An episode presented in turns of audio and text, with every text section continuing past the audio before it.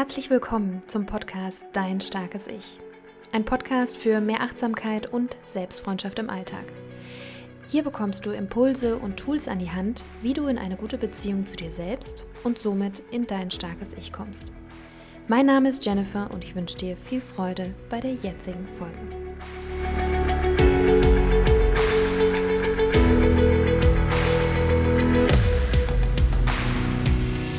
Und herzlich willkommen zu einer weiteren Folge des Starken Ich Podcast.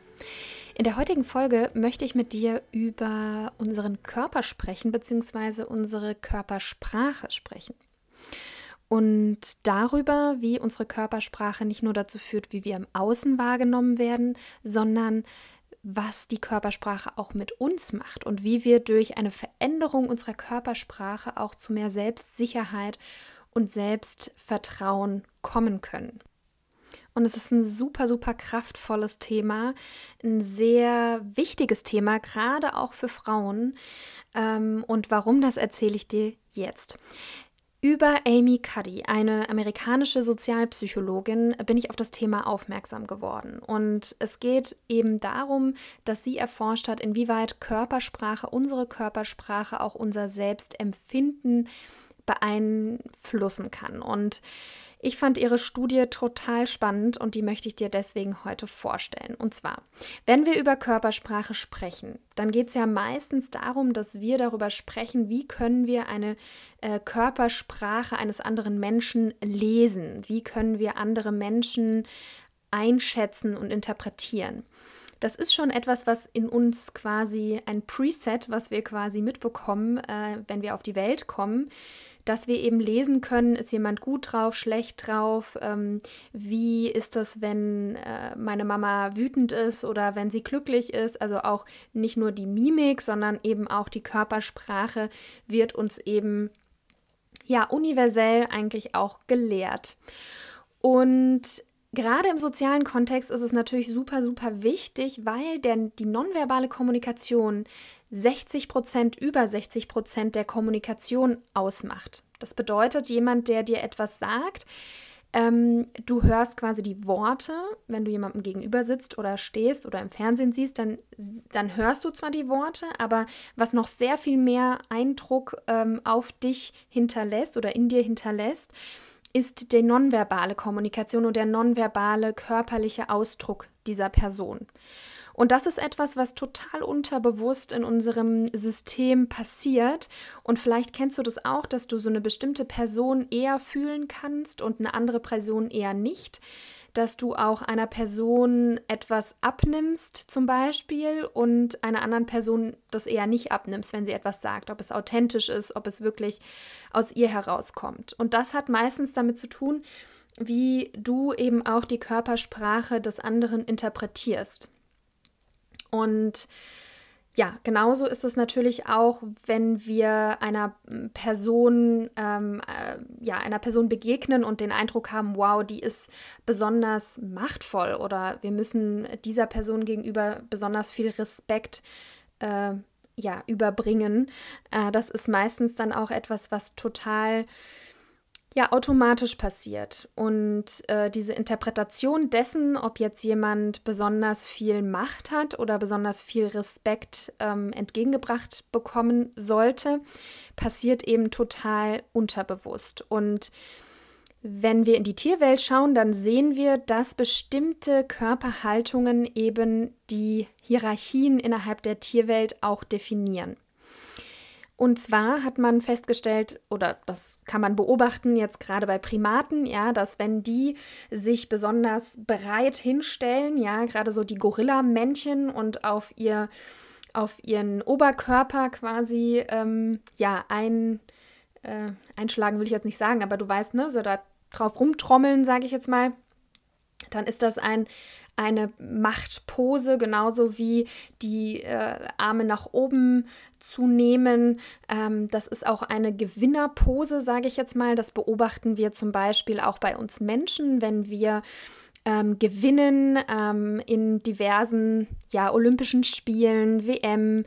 Ähm, sehen wir, dass die Gewinner quasi sofort, ähm, ohne drüber nachzudenken, die Hände nach oben nehmen. Und auch bei Kindern kann man das beobachten, dass wenn ihnen irgendwas glückt, wenn, wenn irgendwas passiert, wo sie ganz besonders stolz drauf sind, dann reißen sie die Arme nach oben. Und interessanterweise hat man auch festgestellt, dass Kinder, die blind auf die Welt kommen, genau das gleiche, die gleiche körperliche Reaktion haben auf ein Erfolgserlebnis. Und das ist natürlich besonders spannend, weil es ja zeigt, dass es etwas ist, was in uns ist. Eine Reaktion, die wir ganz automatisch abspielen, die wir uns nicht unbedingt vom, von der Gesellschaft abschauen, ja, abgucken. Also wenn es schon blinde Kinder sozusagen tun, dann ist das ja was, was so eine körperliche Reaktion ist. Ähm, genau. Und es zeigt eben auch, dass es etwas Universelles ist. Also es ist etwas, was wir über die Grenzen hinweg, äh, sowohl in Deutschland als auch in Amerika, als auch in Asien, in Afrika, in Australien, überall als etwas Machtvolles sehen. Also wir sehen jemanden im Fernsehen, auch wenn das überhaupt nicht äh, eine, eine Person ist, die wir überhaupt nicht kennen und deren Kultur wir nicht kennen, haben wir eben die gleichen Codes sozusagen. Und ob wir jemanden als machtvoll oder nicht machtvoll empfinden, hängt eben auch davon ab, wie, also diese ganzen Posen, sage ich jetzt mal, die wir unterbewusst einnehmen, wenn wir gewinnen oder wenn wir uns besonders machtvoll fühlen oder besonders stark fühlen, sind eben äh, Körperbewegungen, die sehr raumeinnehmend sind, die sehr ähm, ja, platzeinnehmend sind, sage ich jetzt mal. Wir nehmen unseren Platz ein sei es durch Gestikulieren, durch Gestiken, die besonders groß sind, oder sei es auch, äh, man kennt es auch, diese klassische Pose, so wenn man die äh, Arme hinterm Kopf verschränkt und die Ellenbogen so nach oben gehen. Das ist so ein Zeichen von, ja, ich bin, äh, mir geht's gut, ne? ich fühle mich hier wohl, aber auch sehr raumeinnehmend ist. Und leider ähm, muss man auch sagen, dass diese unterschiedlichen Posen, wenn man das jetzt auf, auf äh, Macht und ähm, Stärke reduzieren würde, dass man sagt, okay, es gibt so Machtposen. Das hat Amy Cuddy zum Beispiel gemacht. Sie hat gesagt, es sind Machtposen.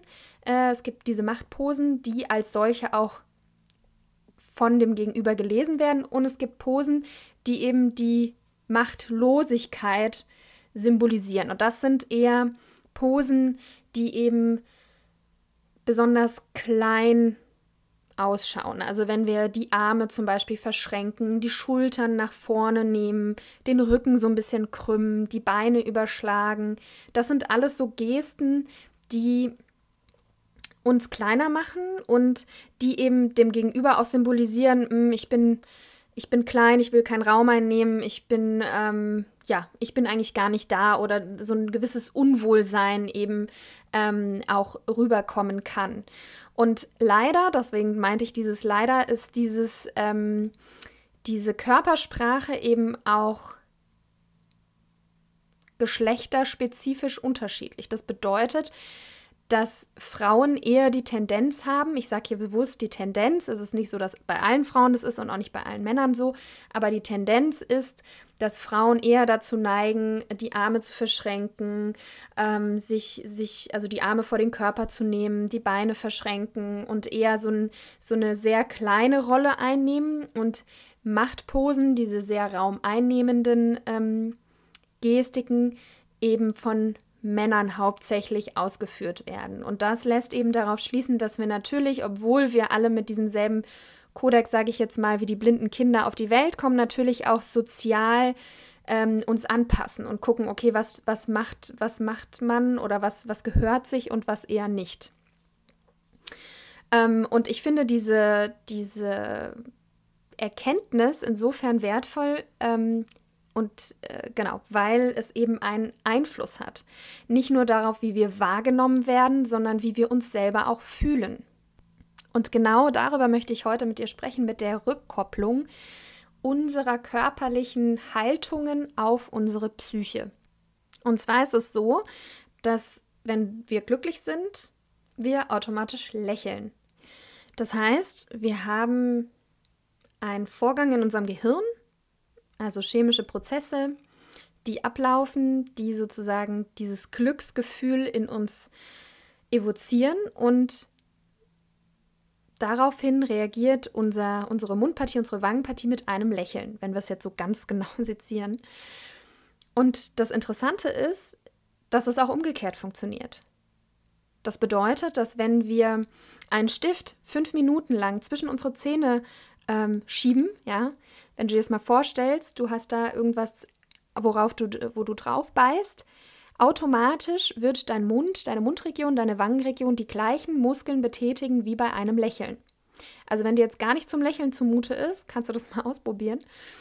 Und das Verrückte ist, dass im Gehirn, dass es eine Rückkopplung gibt. Ich lächle, oh, also bin ich glücklich. Und da werden dann quasi Glückshormone auch freigesetzt.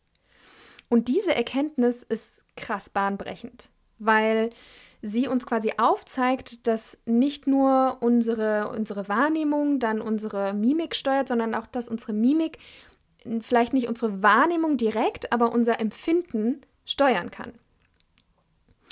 Und diese Hormone, die da auch freigesetzt werden, sind eben die Transmitter, die uns bestimmte Gefühle oder so ein bestimmtes Mindset, sage ich jetzt mal, auch vermitteln. Was will ich damit sagen? Wenn wir jetzt zurück zu dieser Studie kommen mit diesen machtvollen Posen und den weniger machtvollen Posen, dann geht es darum, dass die Menschen, die so machtvolle Posen einnehmen, auch den ganzen Tag über, hat man halt so untersucht, okay, was, wie sind die so drauf? Was sind so deren Charaktereigenschaften oder generell deren Eigenschaften? Und es wurde eben gemessen oder gesehen, dass das Personen waren, die generell optimistischer waren, die risikofreudiger waren, die aber auch gleichzeitig ähm, weniger gestresst waren. Und das hat man daran gemessen, dass man deren Hormone ähm, ja, gemessen hat. In dem Sinne hat man festgestellt, dass sie einen höheren Testosteronwert hatten und einen niedrigen Cortisolwert. Und Cortisol steht sozusagen für Stressempfinden im Körper. Und ähm, man hat quasi das erst bei Primaten eben rausgefunden, ähm, dass diese Hormonausschüttungen sich eben der sozialen Rolle gegeben ähm, anpassen. Bedeutet, wenn ein Männchen, also wenn wir jetzt bei den Primaten bleiben, wenn ein Affenmännchen quasi in die Alpha-Rolle gerutscht ist und plötzlich die Führung übernehmen musste von einer Gruppe, dann hat, konnte man quasi beobachten, dass das Testosteronlevel steigt oder gestiegen ist und der Cortisol, das Cortisol-Level gesunken ist. Das bedeutet, dass auch da anhand des Umfeldes auch wiederum oder das, was passiert, das, was wir dann einnehmen müssen, also oder was wir dann automatisch übernehmen, wie jetzt zum Beispiel eine bestimmte Körperhaltung, dass das eben sich direkt auf unseren Körper auswirkt und eben auch direkt auf unsere Hormonausschüttung. Und diese Erkenntnis, die man bei Primaten festgestellt hat, hat Amy Cuddy eben äh, genommen und hat das beim Menschen nachweisen wollen. Die haben ähm, so High-Power-Poses, also raumeinnehmende Posen und diese Low-Power-Poses, also eher, wo man sich so ein bisschen auf sich selbst so ein bisschen zurückzieht äh, und den Körper sich eher so ein bisschen klein macht. Ähm, diese verschiedenen Poses haben sie ähm, zwei Gruppen von Menschen gegeben. Also die einen haben die High-Power-Poses äh, durchgeführt und die anderen die Low-Power-Poses. Und ähm, die haben quasi vor dem, bevor sie diese Posen eingenommen haben, äh, eine Speichelprobe genommen, entnommen von den Teilnehmern und eben geschaut, wie ist da der, der ähm, Testosteronwert, wie ist der Cortisolwert.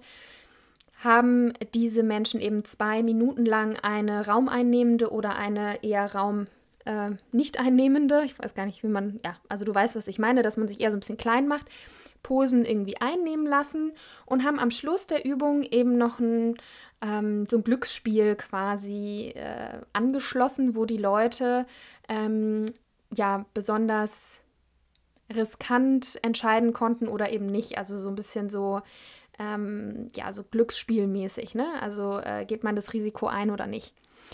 Und das Ergebnis war total verblüffend.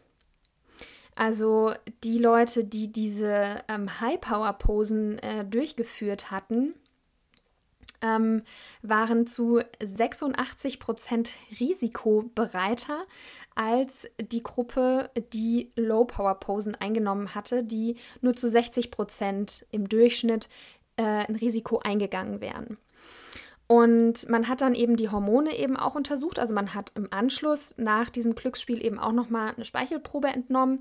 Und da konnte man dann feststellen, dass das Testosteronlevel bei den High-Power-Post-People, das waren Männer wie Frauen, um 20 Prozent angestiegen war. Und das Interessante ist, dass bei den Low-Posen, also bei den Leuten, die sich eher klein gemacht haben, das Testosteronlevel um 10 Prozent zurückgegangen ist. Das muss man sich mal vorstellen.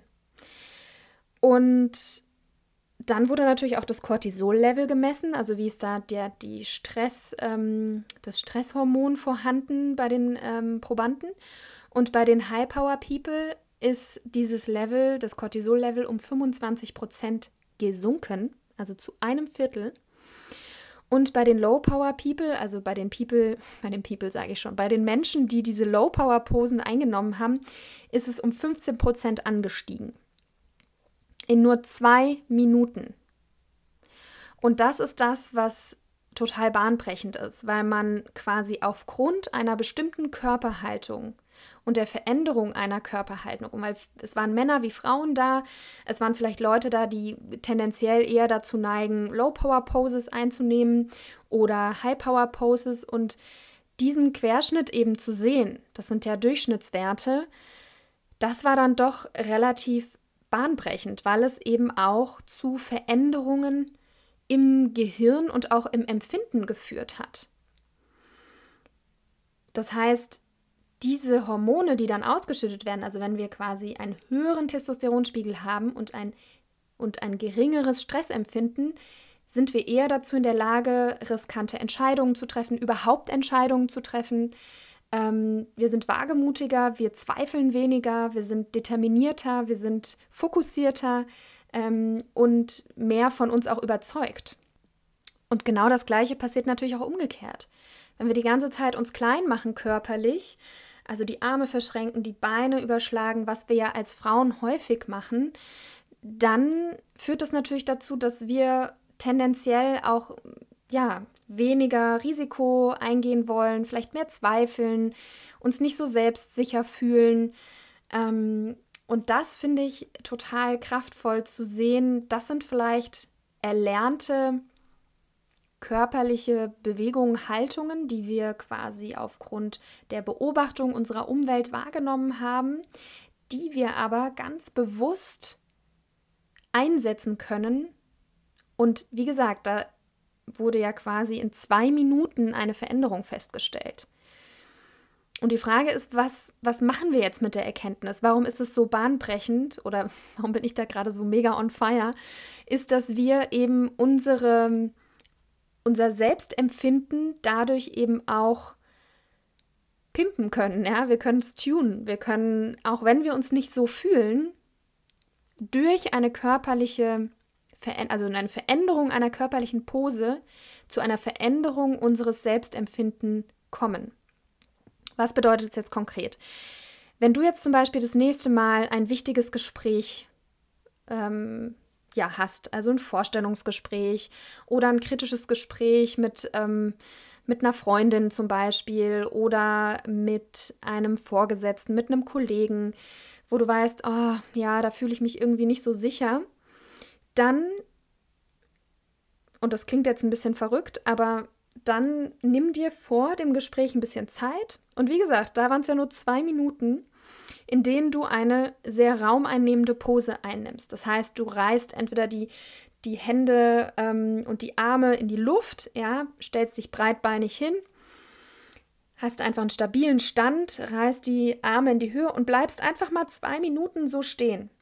Ja, du kannst dir natürlich dann auch Affirmationen sagen, ähm, ich schaffe das oder ich äh, bin gut, so wie ich bin, was auch immer. Das ist dann je nach Gusto, aber schon allein diese körperliche Veränderung wird zu einer Veränderung deiner Selbstwahrnehmung führen oder kann dazu führen. Und das kann wiederum dazu führen, dass du ja selbstsicherer auftrittst, weil du einfach diese Rückmeldung, diese körperliche Rückmeldung auch hast ähm, durch die Veränderung der äh, Hormone und des Stresslevels. Und dass du da vielleicht mehr bei dir bist und weniger im, im Zweifeln, weniger im unsicheren Modus, sage ich jetzt mal. Und das beeinflusst natürlich auch den Outcome, wie wir jetzt aus einem Gespräch rauskommen. Ja, diese ähm, Wissenschaftlerin hat eben auch, also Amy Cuddy, von der ich äh, die ganze Zeit auch erzähle, die, deren ähm, Studien ich da auch heranziehe, sie hat das gleiche äh, Experiment gemacht. Sie hat Menschen in ein 5-Minuten-Jobinterview ähm, geschickt und hat davor den Probanden eben die Aufgabe gegeben, sich zwei Minuten lang wirklich in diese High-Power-Poses, also sehr raumeinnehmend, die Hände nach oben ähm, gerissen äh, hinstellen oder eben Low-Power-Poses einnehmen und hat dann quasi ähm, ein Vorstellungsgespräch simuliert, ähm, also die Probanden natürlich.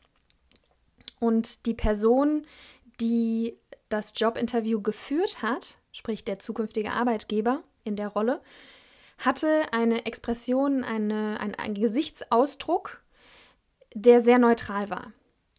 Also du musst dir das vorstellen, das ist so, so jemand, der gar keine Emotionen zeigt.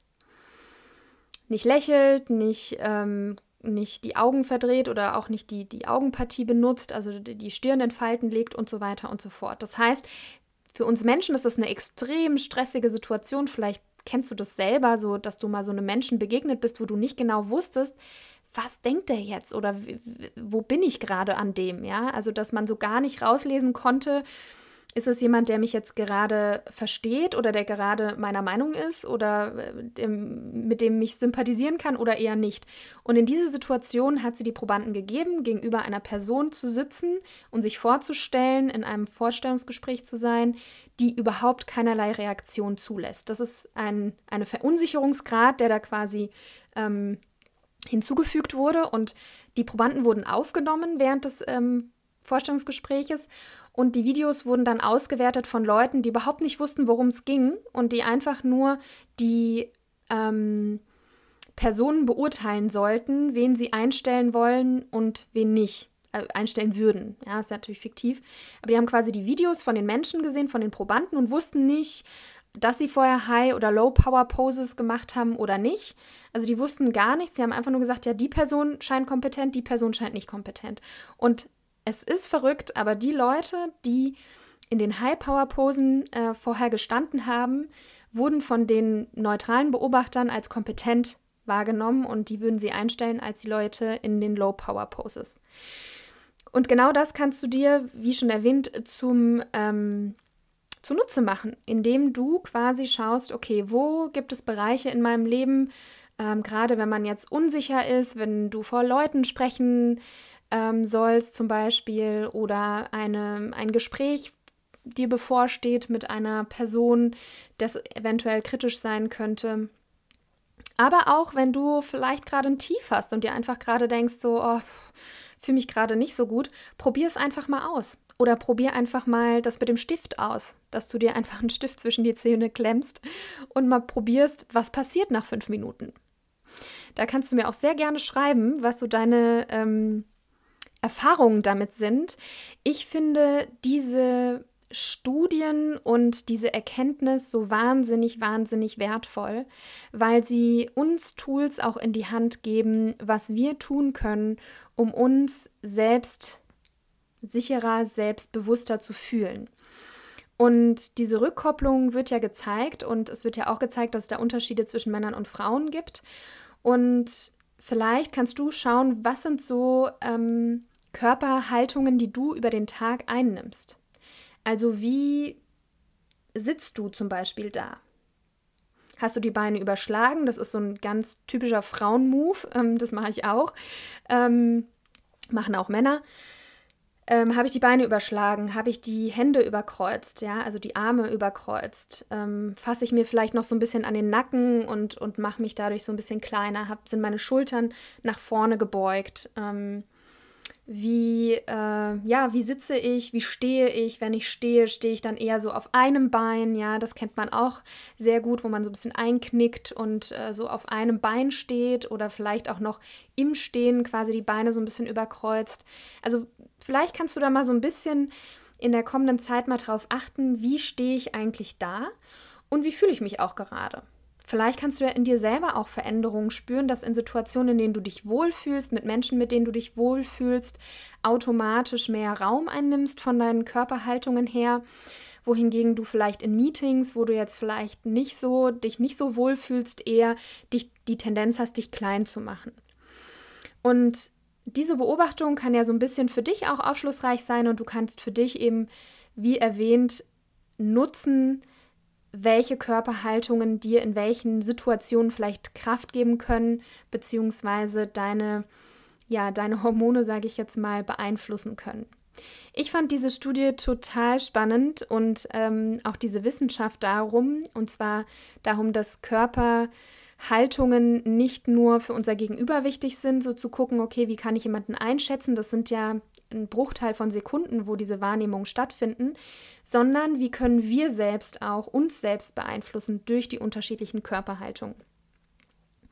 Ich hoffe, dass dich diese Folge ähm, ja, inspiriert, vielleicht da oder einlädt, dich da zu beobachten, zu schauen, ähm, wie stehe ich eigentlich, wie sitze ich eigentlich, in welchen unterschiedlichen Kontexten und da einfach mal schaust, äh, wie du dich fühlst und ja, vielleicht auch in der nächsten herausfordernden Situation vorher mal eine Power-Pose einnimmst. Und wenn du da Erkenntnisse hast, dann schreib mir da sehr gerne. Ich würde mich total freuen, zu, von dir zu hören, wie deine Erfahrung damit ist, wie du das äh, quasi umgesetzt hast, was du feststellen konntest. Und ja, ich bin da einfach äh, sehr, sehr neugierig und freue mich, wenn du da ähm, Erkenntnisse hast, die du gerne teilen würdest. Und Ansonsten, ja, bedanke ich mich ganz, ganz herzlich, dass du wieder eingeschaltet hast hier beim Starken Ich Podcast, dass du bis zum Ende dabei geblieben bist und ich würde mich sehr freuen, wenn du mich unterstützt ähm, und den Podcast teilst mit Freunden, mit Familie, mit Leuten, von denen du denkst,